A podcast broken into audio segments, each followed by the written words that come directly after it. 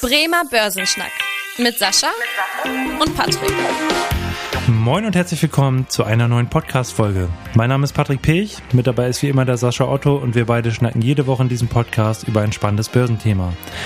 Und heute haben wir wieder einen bunten Mix an Themen für euch mitgebracht. Unter anderem geht es heute um die Lage der Bundesbank und auch um den aktuellen Stand der Inflation. Und zudem geben wir euch heute einen Einblick über die Allokationsveränderung bei Smarvesto. Da ist nämlich was Interessantes passiert. Und unseren Fokus legen wir aber heute auf die Dividendenausschüttung der DAX-Unternehmen. Unsere Zahl der Woche dazu lautet 54 Milliarden Euro. Unser Thema der Woche. Ja, Geldpolitik, der Bankensektor, Inflation, Dividenden, Smavesto, äh, einige Themen haben wir heute auf der Agenda. Ich würde sagen, wir fangen bei der Reihe nach an, also mit dem Thema ähm, Geldpolitik. Sascha, da gab es jetzt erstmal eine Warnung des Bundesrechnungshofs, dass die Bundesbank Milliardenverluste machen wird. Ist das eine schlimme Meldung, die auch unsere Finanzstabilität hier irgendwie gefährdet oder wie schätzt du das Ganze ein? Nein, überhaupt gar nicht. Also das ist tatsächlich eigentlich überhaupt keine Besonderheit gewesen. Die Bundesbank hat ja tatsächlich auch in ihren öffentlichen Auftrag äh, bestimmte Wertpapiere gekauft im Rahmen dieser, dieser, dieser Hilfen, die man gemacht hat, und zwar deutsche Staatsanleihen. Mhm. Und jetzt hat die Europäische Zentralbank die äh, Zinsen erstmal massiv erhöht. Und das führt dazu, dass diese Papiere jetzt erstmal jedenfalls von der Buchseite her, das kennt auch der eine oder andere Kunde, der festverzinsliche Wertpapiere oder Rentenfonds im Depot hat, dass die jetzt erstmal an Wert verloren haben. Das heißt aber natürlich lange nicht, dass die Bundesbank jetzt tatsächlich vor der Pleite stehen würde oder da irgendwie jetzt größere Probleme dabei sind. Es ist einfach nur so, diese Papiere werden jetzt natürlich dann, sind erstmal weniger wert und wenn die Bundesbank die heute verkaufen würde, wäre die mit Verlust dann in der Form auch erwirtschaftet werden. Mhm. Sicherlich ist das nicht so toll für den Finanzminister jetzt, weil der Bundesbankgewinn wird ja auch immer an den äh, in den Steuertopf wird eingepackt. Also deswegen, die gehen ja in den Bundeshaushalt mit rein, diese ganzen Gewinne, die dort erwirtschaftet werden. Und äh, das wird sicherlich sehr mager ausfallen jetzt insgesamt erstmal, weil diese Gewinne fallen natürlich dann erstmal nicht an. Und das ist sicherlich nochmal dann für die Finanzminister nicht die beste Nachricht, aber für den Bankenplatz oder auch für die Anleger oder sowas ist es, oder auch für uns insgesamt alle ist es erstmal kein großes Problem. Hm, okay, das heißt von der Seite keine großen Risiken für den Kapitalmarkt sondern eher für den Bundeshaushalt, dass da der Haushalt knapper wird. Und eine andere gute Nachricht, wo es ja vor ein paar Monaten so war, dass durchaus eine gewisse Gefahr für das Finanzsystem vorhanden war, und zwar auch als die Silicon Valley Bank pleite gegangen ist.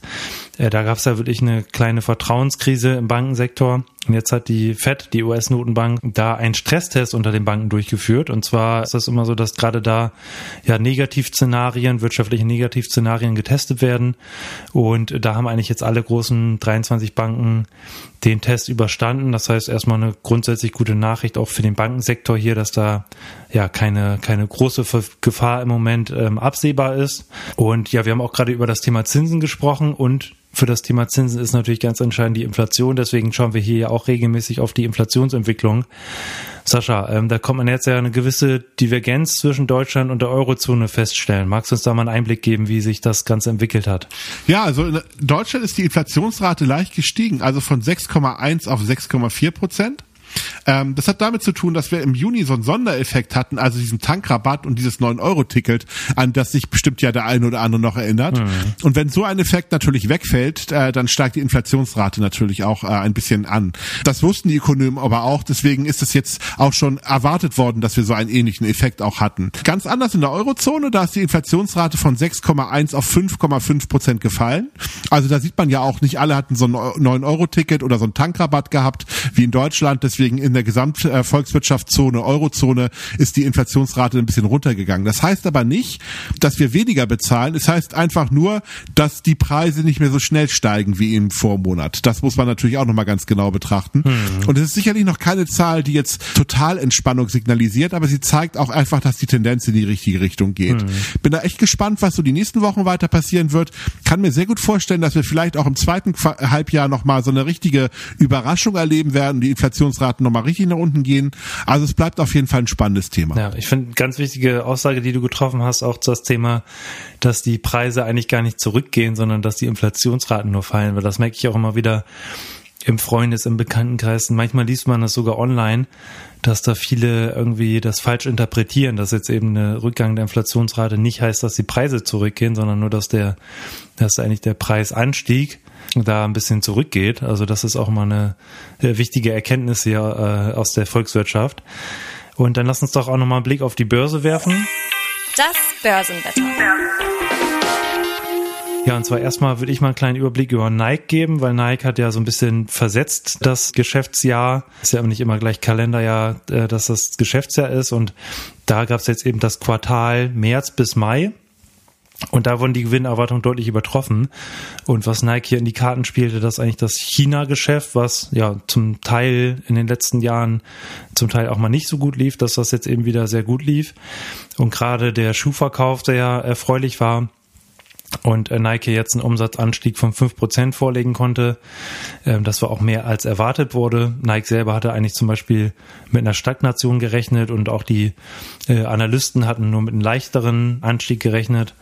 Also war das durchaus eine positive Überraschung hier an der Börse. Ja, ansonsten, Sascha, gab es auch nicht noch was von Apple. Äh, da gibt es auch noch eine spannende Neuigkeit. Magst du uns da mal einen Einblick geben? Apple ist zum ersten Mal in der Firmengeschichte mehr als drei Billionen US-Dollar wert. Also hm. da kann man einfach nur sagen, ah, wertvollste Unternehmen der Welt mit. Im Vergleich, Microsoft Nummer zwei liegt bei 2,5 Billionen. Also nochmal ein ganz Schluck obendrauf. Also Apple hat sicherlich da einen neuen Rekord gebrochen, okay. definitiv.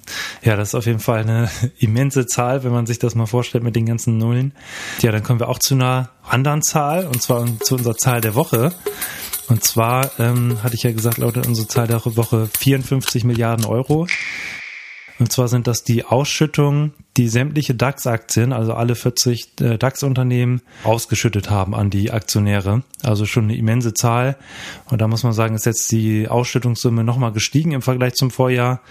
Äh, und zwar so um rund äh, acht Prozent. Also muss man sagen, in 2022 lief es doch trotz des Krieges, gerade für die großen Unternehmen, äh, lief das echt sehr, sehr gut. Und damit ist jetzt auch die Dividendensaison beendet. Das heißt, wir können mal so ein kleines Fazit ziehen. Jetzt hört sich das erstmal nach einer sehr hohen Zahl an. Jetzt ist ja aber die Frage, ähm, und die Frage richte ich mal an dich, Sascha.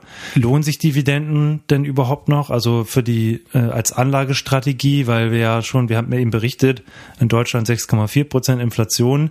Wenn man das jetzt mal mit so einer Dividende vergleicht, die ja oft nicht ganz so hoch ist, würdest du das noch als attraktiv einschätzen? Also im Vergleich kann man ja mal einfach mal zugrunde legen, was passiert denn, wenn ich den gleichen Unternehmen Geld leihe, im Vergleich dazu, was ich als Dividendenausschüttung bekomme. Und das war tatsächlich die letzten Jahre so, dass wir deutlich höhere Renditen bekommen haben, wenn man Dividenden äh, sich einen verleibt hat, im Vergleich zu den Zinsen, die die Unternehmen bezahlt haben. Mhm. Und das ist jetzt tatsächlich aufgrund der Politik der, der Notenbanken natürlich ganz klar gekippt. Aktuell ist es so, dass die Unternehmen quasi ähm, momentan um die vier Prozent zahlen. Also wenn man die Unternehmensanleihen in der Eurozone mal sich anschaut, mit einer guten Bonität, die liegt so bei vier Prozent mhm. für äh, an Zinszahlung dabei. Und die Dividenden liegen momentan bei, im Eurostocks bei 3,2 Prozent. Also äh, nur von der Dividendenseite her ist es es momentan nicht attraktiver, als die Anleihen von den Unternehmen zu kaufen. Aber gut, ich glaube, allen ist ja auch irgendwie klar, man kauft ja nicht eine Aktie nur, weil man die Dividende bekommt. Das ist ja nur ein Teil der ganzen Geschichte. Das andere ist es bei den Unternehmensanleihen. Da ist es ja tatsächlich nur die Zinszahlung, die man bekommt. Mhm. Da habe ich ja nichts, was mir noch irgendwie weitere Renditen bringen könnte.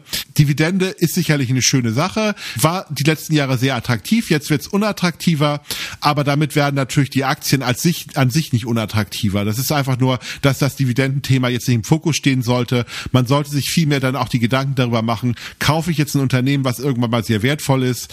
Sieht man ja auch quasi in der heutigen Folge, sowas wie eine Apple, die haben nahezu keine Dividende in den letzten Jahren gezahlt, also und haben trotzdem sehr, sehr viel an Wert dazu gewonnen, was die Aktienseite betrifft. Und genau das ist auch das Mindset, was man haben sollte, wenn man in den Aktienmarkt reingeht. Dividenden sind ganz schön, aber sicherlich nicht das einzige Kriterium. Ganz ja. klar. Hm. Und da ist ja auch immer die Frage, nimmt man sich nur die Dividendenrendite irgendwie als Kriterium? Da hast du auch schon gesagt, es gibt ja noch die andere Komponente von Kursgewinn. Aber wenn wir rein mal auf die Dividenden schauen, dann könnten die Unternehmen ja theoretisch die Dividendenrendite mal eben deutlich erhöhen, indem einfach ein größerer Anteil am Gewinn ausgeschüttet wird. Und da sind wir eben bei dem Thema auch die Deckung der Dividende was auch immer ein Kriterium ist, was man sich auch anschauen sollte. Also nicht nur die Dividendenrendite äh, in der Höhe, dass man vergleicht das eine Unternehmen, da habe ich vielleicht eine Dividendenrendite von sechs Prozent, bei dem anderen Unternehmen von vier Prozent. Da kann man erstmal gar nicht sagen, was besser ist, weil beispielsweise das eine Unternehmen mit den 6% irgendwie 90% der Gewinne ausschüttet, das andere Unternehmen zum Beispiel nur 50% der Gewinne. Ja, das ist natürlich auch immer so ein Vergleich, den man heranziehen sollte. Und Sascha, was würdest du sagen, worauf sollte man noch achten, wenn man jetzt wirklich sagt, okay, ich will weiterhin, finde ich Dividenden interessant, was gibt's noch so für Kriterien, die man da berücksichtigen sollte? Also wenn du nur auf die Dividenden reinguckst, ist natürlich auch nochmal die Frage interessant, was für ein Geschäftsmodell hat das Unternehmen eigentlich überhaupt? Hm. Ist das jetzt tatsächlich sehr planbar und ähm, hat das Geschäftsmodell jetzt auch einen Wiederholungseffekt, so zum Beispiel die Konsumgüterhersteller, die ja ihre Produkte verkaufen und die nahezu jedes Jahr die gleichen Anzahl Vielzahl von Produkten verkaufen, auch zum Beispiel pharmazeutische Produkte oder ähm, die ganzen Pharmaziefirmen, die natürlich auch ihre Produkte verkaufen und wo auch das Ganze jetzt kontinuierlich, kontinuierlich da sich darstellt. Oder auch Telekommunikationsfirmen sind da eigentlich auch relativ robust. Oder sind das jetzt Firmen, die jetzt tatsächlich Einmaleffekte haben? Also zum Beispiel äh, Unternehmen, die jetzt sich an anderen Firmen beteiligen und die wieder kaufen und verkaufen. Also sogenannte Holdingstrukturen, hm. die so ein bisschen darauf setzen, dass sie halt ihre Firmen äh, gut entwickeln und weiterverkaufen. Da ist natürlich die Frage, ist das Geschäftsmodell jetzt so gut planbar wie jetzt etwas anderes? Also da sollte man auch drauf schauen, wenn man Dividenden dann bewertet. Und dann ist natürlich auch immer die Frage, gibt es sogenannte politische Dividenden? Klassiker, die Deutsche Telekom, die eine Zeit lang sehr viel Dividenden aus ausgeschüttet hat, was aber auch von Analysten nicht so positiv gesehen wurde, weil man hat vielmehr gesagt, die Deutsche Telekom sollte lieber ein bisschen Gewinn nehmen und das investieren, um ihre Netze zu ähm, warten oder zu verbessern, um in neue Technologien zu investieren, weil damit kann man auf Dauer viel mehr Geld verdienen.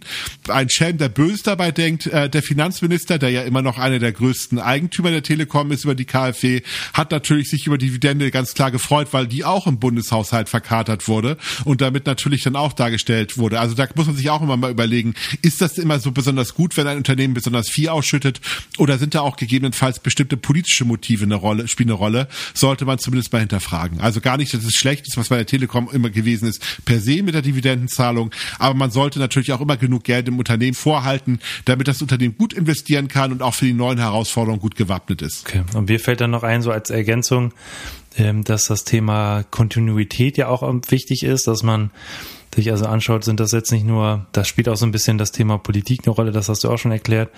Da sind das jetzt nicht nur zwischenzeitliche Sonderdividenden, sondern sind, ist das zum Beispiel stabil über die letzten Jahre und gab es auch irgendwie mal ein Wachstum. Das wäre natürlich auch eigentlich eine Erwartung, die man hätte, dass die Dividende nicht gleich bleibt, sondern eigentlich auch über die Jahre steigt gibt es ja auch einige Dividendenaristokraten, die ja die ähm, über Jahre hinweg steigen die Dividenden auszahlen und da wirklich sehr eine sehr hohe Kontinuität zeigen.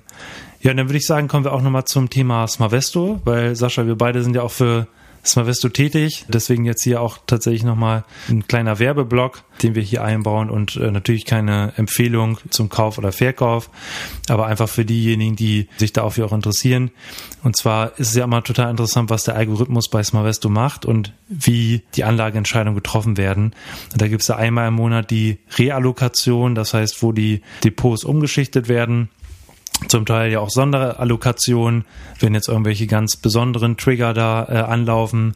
Und da gab es jetzt tatsächlich eine interessante Änderung. Sascha, worauf setzt aktuell der Algorithmus und wie wurden jetzt gerade die aktuellen Depots umgeschichtet? Ja, also der Algorithmus mag Europa immer noch ganz gerne und hat jetzt auch beschlossen, dass es irgendwie eine gute Idee wäre, nochmal direkt Italien und Frankreich zu kaufen. Mhm. Gerade aufgrund der guten Entwicklung der letzten Wochen. Also die ähm, haben ja doch eine ganz, ganz tolle Entwicklung gemacht. Dafür so ein bisschen das breite Europa zu also den Eurostocks zu verkaufen hm. und so ein bisschen das Geldmarkt runterzufahren, je nachdem, wie viel Risiko man den Algorithmus natürlich auch gibt. Das ist ja immer flexibel dabei, aber insgesamt sagt man jetzt erstmal, da sind momentan sehr, sehr gute Chancen. Also interessante Beimischung, die wir gehabt haben. Bei den etwas konservativeren Depots gibt es einen Neuling, da sagt man einfach, Japan ist Place to be, da geht auch einiges momentan. Also man merkt einfach, der Algorithmus hat die aktuelle Entwicklung an den Märkten für sich erkannt und möchte deswegen auch stärker an den Aktienmärkten unterwegs sein. Ja, und eben ganz, ganz spannend finde ich da wirklich mal die, ähm, die einzelnen Länder-ETFs. Also das wird natürlich auch nochmal spannend zu sehen sein. Jetzt fragt sich vielleicht auch der andere, oh, wer, Sascha hat auch Frankreich genannt als ETF. Da gibt es ja im Moment die, die Ausschreitung. Äh, inwieweit hängt das eventuell zusammen oder sorgt für Gefahren, wo man da ja wieder sagen muss, dass ja erstmal die die politische äh, Situation im Land. Das eine ist aber gerade, wenn wir jetzt uns einen Frankreich ETF anschauen, was da mal eigentlich für Aktien drinstecken, muss man ja wirklich sagen, das sind riesige ähm, Unternehmen wie Louis Vuitton, Moet Hennessy, also LVMH, Hermes oder keine Ahnung, welche Aktien da alle vertreten sind, eben weltweite Konzerne, die ja nicht nur in Frankreich ihr Geld verdienen, sondern weltweit aktiv sind und in Frankreich vielleicht einen kleinen Anteil natürlich haben, wo auch gegebenenfalls natürlich die Gefahr ist, dass durch politische Instabilität, dass durch irgendwie eine wirtschaftliche Auswirkung da natürlich Effekte sichtbar sind, was aber auf den Gesamtunternehmenserfolg letztendlich ja nicht den riesen Einfluss hat. Oder Sascha, wie würdest du das irgendwie ins Verhältnis setzen? Hast du die gleiche Meinung oder siehst du das anders? Also ich bin der festen Überzeugung, dass seit dem Sturm auf die Bastille die Franzosen irgendwie so eine gewisse Freude daran entwickelt haben, auch zu demonstrieren. Also bei, bei allen Themen. Ich meine, wenn in Frankreich in einem Jahr nicht demonstriert wird, würde ich mir mehr Sorgen machen als über das, was momentan passiert. Natürlich ist es momentan sehr unschön, gerade auch natürlich das Szenario, was dort mit der Polizeigewalt dort momentan diskutiert wird, weil es zeigt natürlich auch mhm. die Schwächen, die Frankreich hat, gerade was das Migrationsthema betrifft. Keine Frage, da sieht man natürlich, dass sich da einige größere Probleme aufgetan haben. Definitiv, das ist einfach auch ein Stück weit so. Aber ich würde Demonstrationen in Frankreich jetzt nicht überbewerten, auch wenn sie vielleicht ein bisschen lauter und auch ein bisschen ähm, krawallartiger ausfallen. Na, ich meine, wenn man sich die Bilder anguckt, machen die einen ja gewisse Sorge. Mhm. Aber gut, ich habe ja lange in Hamburg gewohnt. Ich meine, am Tag der Arbeit, wenn man da auf der, in der Sternschanze unterwegs war, dann war das auch immer nicht so ganz schön. Und wenn man da Fotos und Bilder um die Welt geschickt hätte, hätte man auch gedacht, so, oh Gott, Hamburg ist eine der unsichersten Städte auf diesem Planeten. Also auch da hätte ich jetzt gesagt, so gut, das sollte man nicht überinterpretieren. Solange das ähm, in den nächsten Wochen quasi vorbei ist, glaube ich jetzt nicht, dass die Krawalle in Frankreich eine größere Auswir wirtschaftliche Auswirkung haben. Und das, was du ja schon richtig gesagt hast, also am Ende ist es so, Frankreich ist tatsächlich in ganz, ganz vielen Bereichen sehr weit vorne. Ich meine auch zum Beispiel die Automobilindustrie als Beispiel nochmal zu nennen, äh, wo ja auch eine ganze Menge ähm, Wirtschaftsleistung dran hängt, kann man einfach nur ein Stück weit sagen, ja, das ist nicht schön, aber ich glaube, die, die Aktienkurse wird das jetzt erstmal gar nicht ja, beeinflussen. Okay. Ja, dann auf jeden Fall haben wir auch mal so einen kleinen Ausblick gegeben, was der Algorithmus gerade gemacht hat. Das werden wir auch mal in den nächsten Monaten immer mal wieder so einfließen lassen, wenn es hier spannende, spannende News gibt. Ansonsten würde ich sagen, kommen wir zum Ende der heutigen Podcast-Folge. Und wie immer, wenn euch die Folge gefallen hat, freuen wir uns sehr, wenn ihr dem Podcast folgt, wenn ihr auch eine Bewertung da lasst bei Apple, bei äh, Spotify und äh, Themenwünsche könnt ihr schreiben an die E-Mail-Adresse podcast.sparkasse-bremen.de und wir freuen uns, wenn ihr auch in der nächsten Woche wieder einschaltet. Bis dahin, tschüss. Tschüss. Vielen Dank fürs Interesse. Das war der Bremer Börsenschnack, ein Podcast mit Sascha und Patrick. Noch ein kurzer Hinweis und an dieser Stelle liebe Grüße aus der Rechtsabteilung. Die gesprochenen Inhalte bilden die persönliche Meinung der handelnden Person, also in den meisten Fällen von Sascha und mir wieder. Sie stellen also keine Handlungsempfehlung zum Erwerb oder zur Veräußerung der genannten Wertpapiere oder anderer Finanzinstrumente der genannten Emittenten dar. Bei Fragen wende dich gerne an deinen Berater.